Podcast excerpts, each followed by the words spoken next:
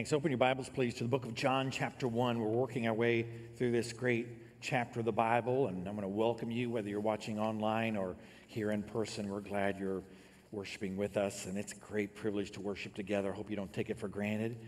And if you're a guest, you can fill out text to connect, to connect online or the um, connection card here in the service, and, and we'll give you some, send you some information about our church.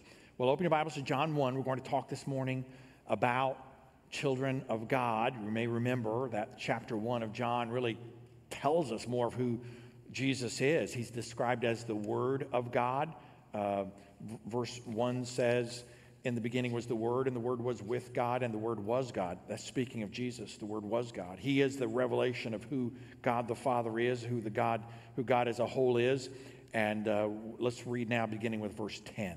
The Bible says, He was in the world, and the world was created through him, and yet the world did not recognize him. He came to his own, and his own people did not receive him.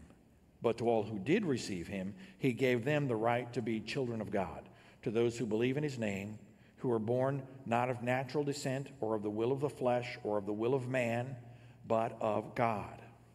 So let's talk about what it means to be a child of God. The Bible says in salvation, God becomes our Heavenly Father. We become His children, adopted into His family. It's a powerful imagery of the connection that we can have with God.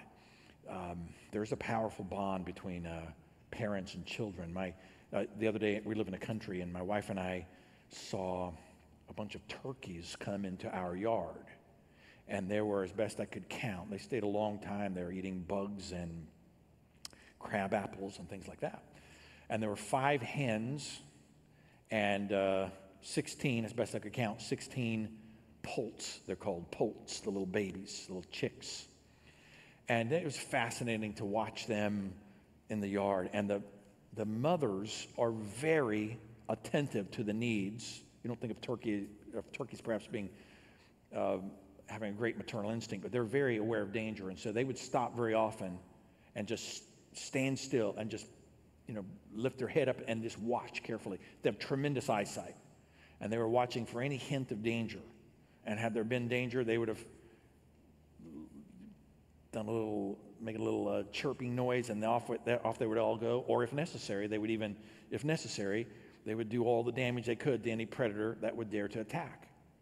Well, God in heaven tells us about this little this, this instinct that He has with us, this connection He has with us, we can become God's children. That's not a small thing to say we can become God's children. And so, would you just note a couple of principles with me? If you're taking notes, I'll suggest a few things you write down. And the first principle I'd like you to note is some miss the relationship God offers. Some miss the relationship God offers. God created us for fellowship with Him. That's why you're created. And if you're saved, He saves you for fellowship with Him. God wants that. I can't always understand why He does, but I know that He does. And God uh, reminds us, though, that while we have the opportunity for a relationship with God, many will miss that. Many will miss that. Some right in the middle of a church, some who are very good by the world's standards. But we, our relationship with God is broken by sin. We live in a broken world. We've all been broken by sin. We've all gone our own way. There's a brokenness. You know that in your own life somewhat, don't you? When you're honest enough with yourself to see the truth. And the Bible tells us some will miss the relationship God offers. Let's note a couple of things here. One, one way they do it is by not recognizing Jesus. The Bible says this in verse 10 He was in the world, speaking of the Word, speaking of Jesus. He was in the world. That is, it's reminding us here of what we sometimes call the incarnation. God became a man. Next week, if you're here, we're going to look at one of the one of the powerful verses that talks to us about the incarnation and what that means. So Jesus was in the world. God became a man. Remember how the Bible says in the beginning was the Word, the Word was with God, and the Word was God. And now it's saying in verse 10, He was in the world. The Word, the one who created the world and everything that's in it, became a man. God became a man and lived among us. And yet, many will never consider who Jesus is. They'll never consider who Jesus is. It's surprising how many never really think about this in any serious sense.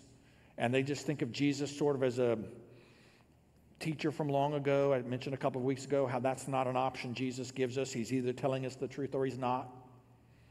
Or they never consider what Jesus wants from their lives or never really think about why God has them in this world or who Jesus is or if he really is the Savior of the world as the Bible claims he is. The Bible says he was in the world and the world was created through him. The world was created through him. Creation is a witness, it's an evidence of who God is. It's a witness of God, of who he is. When we see creation, we see a little of who God is as a witness to us. When I see a watch, I say, with that kind of intricacy and detail, there must be a watchmaker. When I see a phone, I say with that kind of detail, that kind of structure, there must be a phone maker somewhere in the world. When I see a world with all the details God has made, all the creation that He has, all the, all the incredible intricacy of life, I say there must be a world maker. And yet, many people look at this creation and never consider the one who made this world. It's a witness to us. When we see the mountains, some states have bigger mountains than we do here in Illinois. Perhaps you're aware of that. And when we see them, we're reminded of the greatness of God. When we see the sunsets, and we have beautiful sunsets here often, we're reminded of the beauty of God. If you ever think, you know, I'm not sure how big God is, I don't know if He can take care of my needs, I don't know if He can deal with the problems I'm facing. When we look into the heavens and we see stars that are huge, incredibly far away, shining to our eyes. These eyes created, created by God, these incredible, incredible, intricate details we call an eye. When we see that, we're reminded that God is big and that He cares about us in the smallest ways. And the Bible says He was in the world and the world was created through Him, and yet the world did not recognize Him. The world did not recognize Him. God who became a man, God who created the world, and yet he came into the world. And many did not even know who he was. They never recognized him, they couldn't see who he was.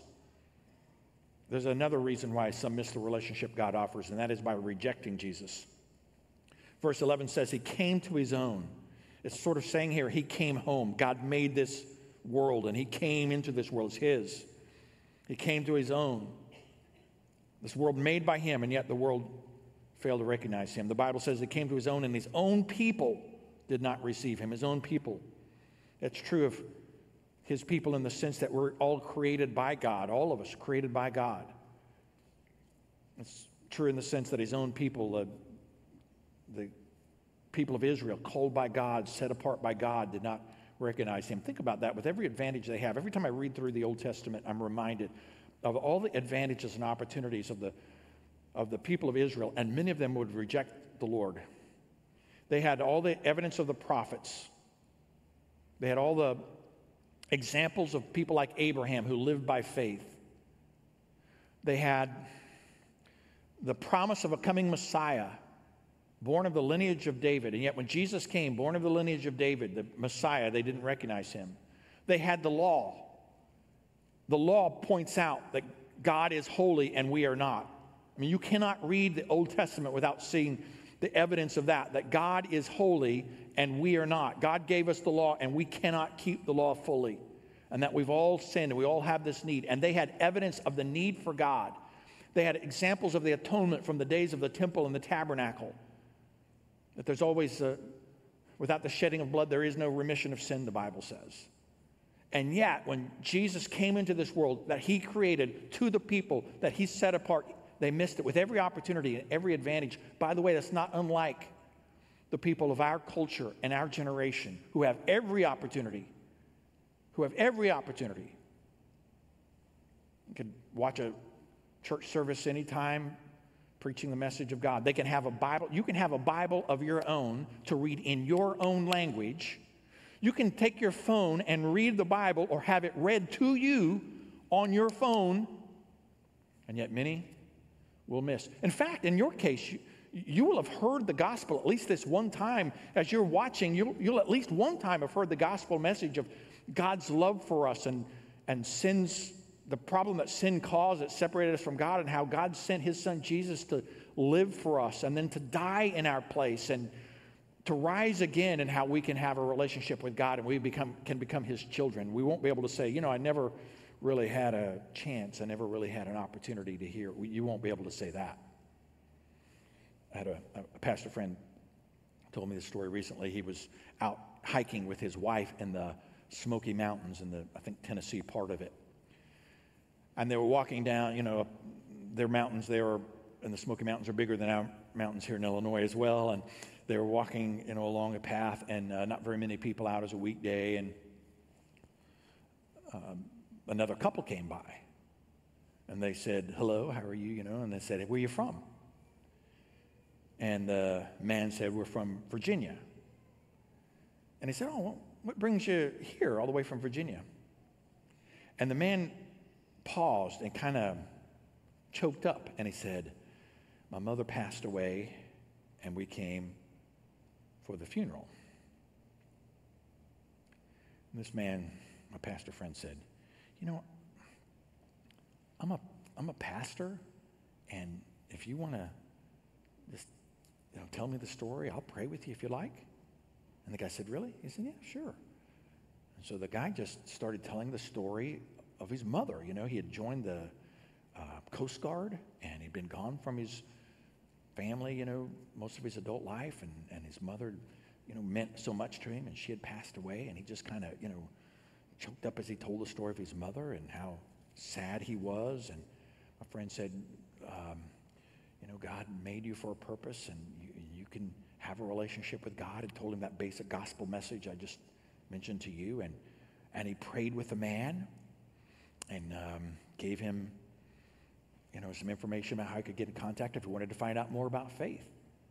And then they walked on, you know, going opposite ways.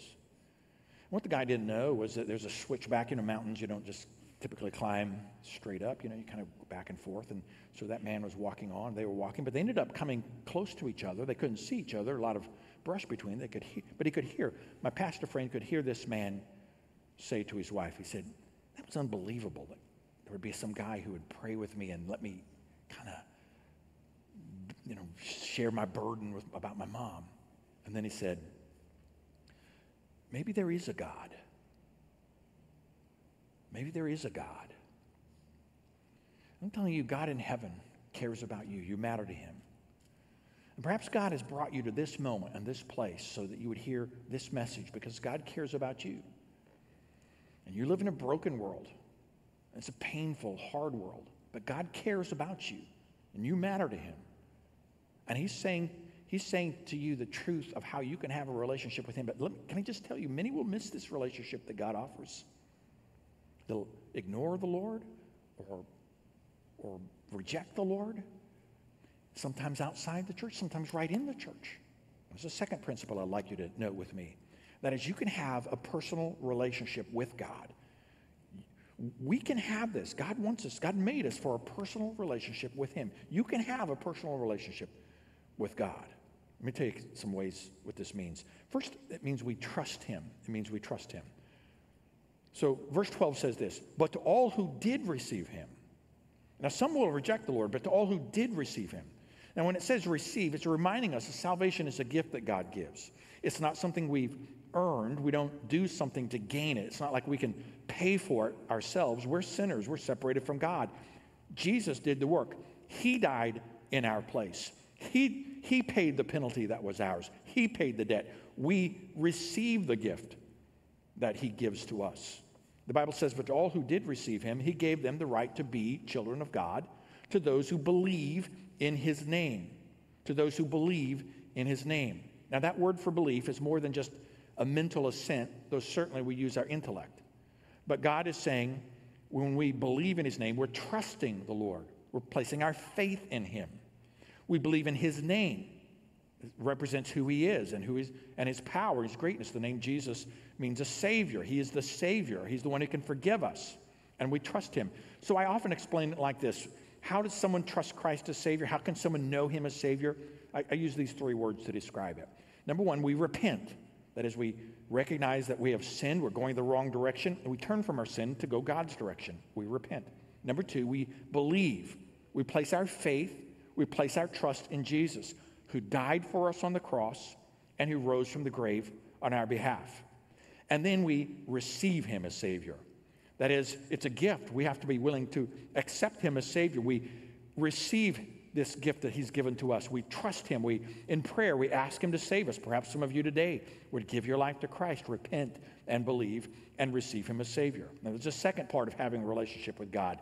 We gain rights through Him. Just write that in your notes if you're taking notes. We gain rights through Him. Verse 12 says, But to all who did receive Him, He gave them the right to be children of God. He gave them the right to be children of God. God gives us a right. We, we know something about rights in our own country. In America, we have what we call our founding documents say are inalienable rights. Now, we often take those for granted, but we have rights. We say there are some things that can happen and some things that can't happen. Just because someone may have, you know, may be bigger than us or have more strength or power than us, they can't just do whatever they want. There's the rule of law. We have certain inalienable rights given to us by our Creator, we say. And we don't always live up to those rights well, but we have been given them and we ought to appreciate them. By the way, it's, we ought not just to recognize the bad in our culture, and we have that. You know, you know why there's bad in our culture in, in the United States? Because it's made up of people. And as long as there are people, there are going to be sins. And as long as there's sin, there's going to be problems. As long as there's problems, there's going to be pain. And so, we, sinful people, the only kind of people there are, we've all fallen short, make up a government. Government's made up of people. And so, it's an imperfect government. I love that we have the freedoms that we have and we recognize rights. It doesn't happen everywhere. So, our tendency, of course, is to recognize the problems in our world, and there are plenty to recognize, and we don't ignore them. We ought not to ignore them. But we also ought to recognize the blessings we have. We ought not to take those for granted, right? We, we have rights. We ought not take them for granted. We ought to be thankful for the freedoms that we have. Well, the Bible tells us in, a, in the spiritual realm that Jesus is offering to us the right, a, a privilege. Well, what is it? To be children of God. This is not a small thing. We who are broken and fallen, the Bible says, even dead in our trespasses and sins, can be adopted into God's family in salvation.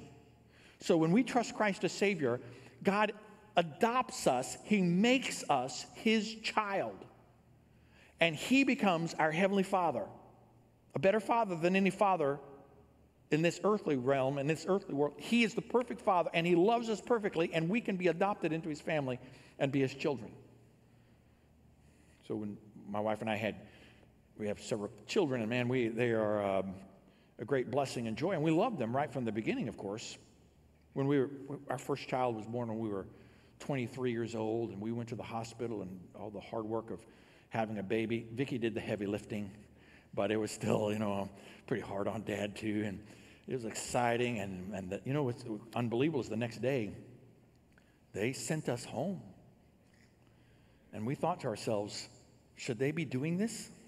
We don't, we don't know anything about what we're doing. Why would they?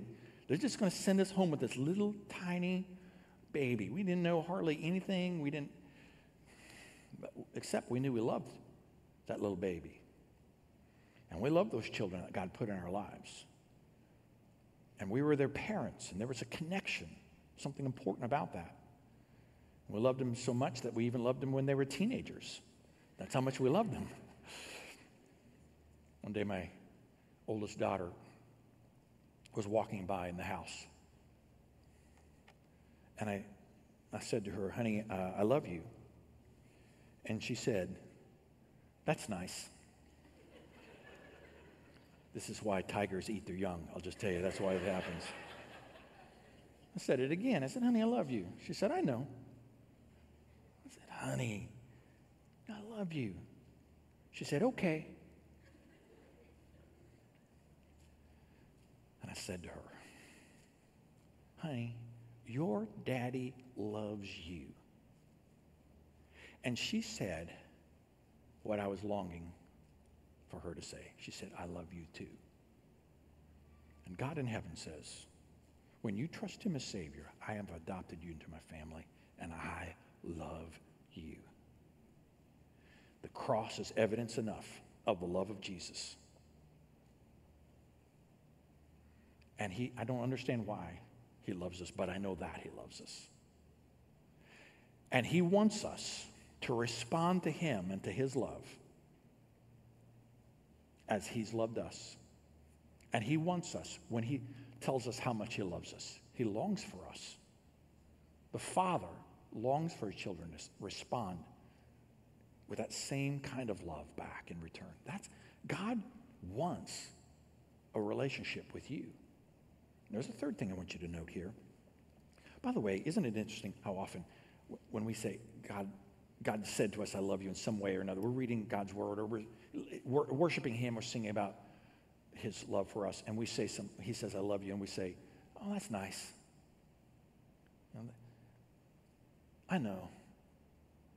Okay. When God in heaven is longing for us to love Him like He loves us, He loves, He loves that. Like any, like any godly parent loves the response of love from their children. There's a third thing I want you to know. We get life by Him. Just write that in your notes, please. We get life by Him. The Bible says in verse 12, but to all who did receive Him, He gave them the right to be children of God. Don't take that right for granted. To those who believe in His name, who were born. By the way, the Bible is saying we need more, something more than just reform. You know, just if I can reform myself, I'll try better and I'll try to be a nicer person. The Bible says we're dead in our trespasses and sins. Reform is not enough. More, we need something more than religion. Religion, rightly understood, is the response to a relationship with God, but many people make it a replacement for the, for the relationship God wants. And so we just do our Sunday morning thing or whenever it might be, and we just go on our business. The Bible says we need to be born again. That's the words Jesus used in John chapter 3. Nicodemus came to him at night, and Jesus said to him, You, you need to be born again. And he said, Born again? I've already been born once. He said, No, you need to be born spiritually. You're dead in sins, and you need, you need life in Christ. He says in verse 13, Who were born not of natural descent. It's not just a physical birth. That's not enough. We, you need to be born again. That first birth was a natural birth, a physical birth. You need to be born spiritually, Jesus says. Who are born out of natural descent or of the will of the flesh. It's not that we work so hard. That's many people think I'll just try to get better and do better, work harder. You can't work your way to perfection. We've already sinned, all of us. We're already broken. We can't do enough. In fact, the tendency of the flesh is to go the wrong direction. You know that in your own life. It's not of the will of man, the Bible says. We're not, we don't come to the Lord. We're not born because of our, how much our, our mother loved us or grandma prayed for us or a pastor taught us or a Sunday school teacher poured into us. It's, it's, the Bible says here, but of God, we're born of God, the Bible says in verse 13, who were born not of natural descent or the will of the flesh or the will of man, but of God. God gives his life to us. He takes the deadness that we are and he gives us life and salvation. He takes us right where we are. He's not saying, you know, if you can improve, then I'll accept you. He takes you where you are, dead in your trespasses and sins, and he puts life in you. So I saw a video this week of a father who uh, his daughter had been killed in an accident. And in his grief, some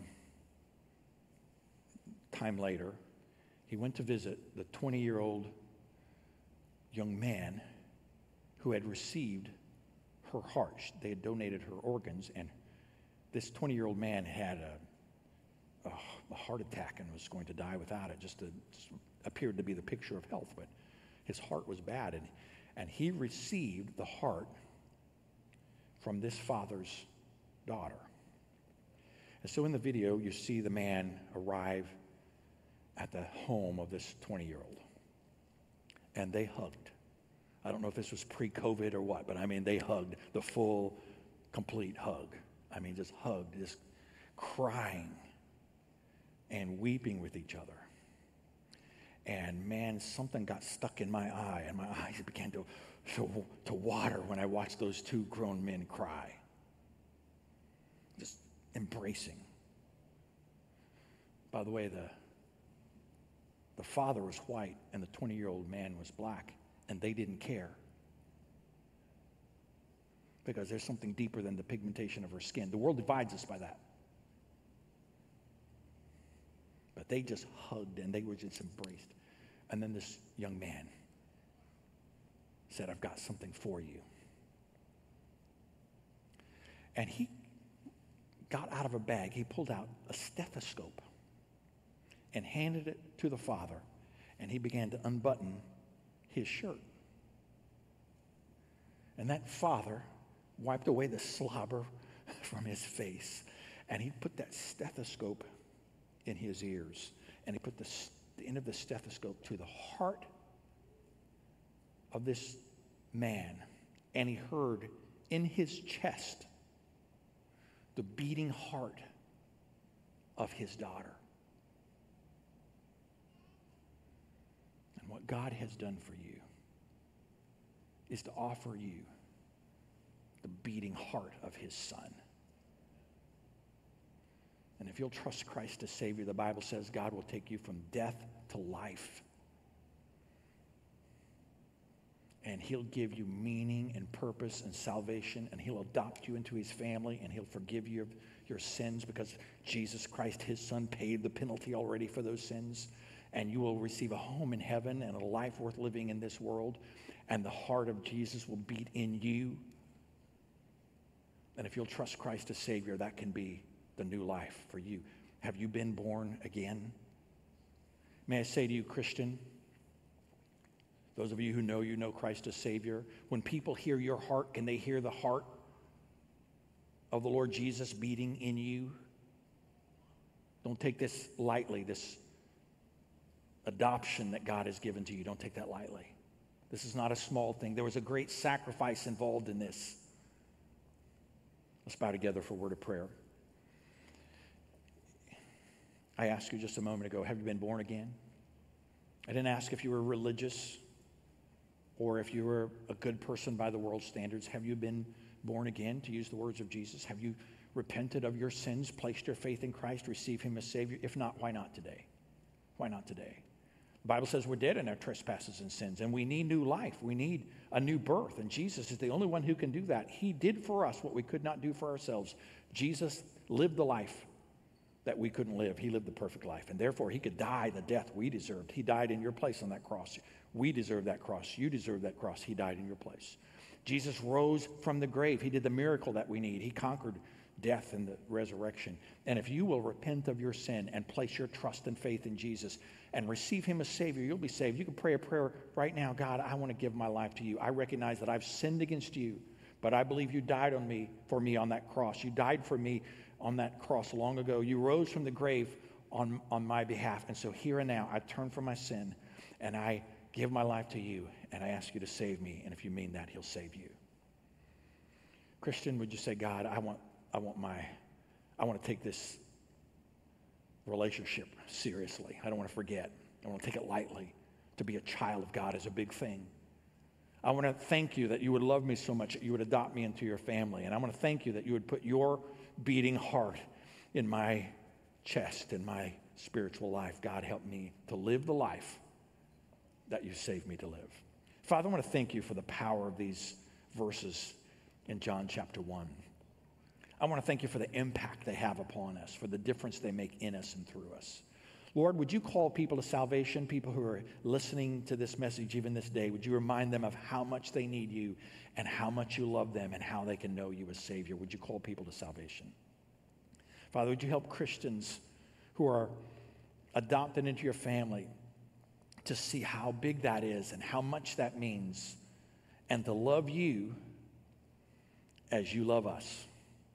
And we'll give you the praise and the glory in Jesus' name. Amen.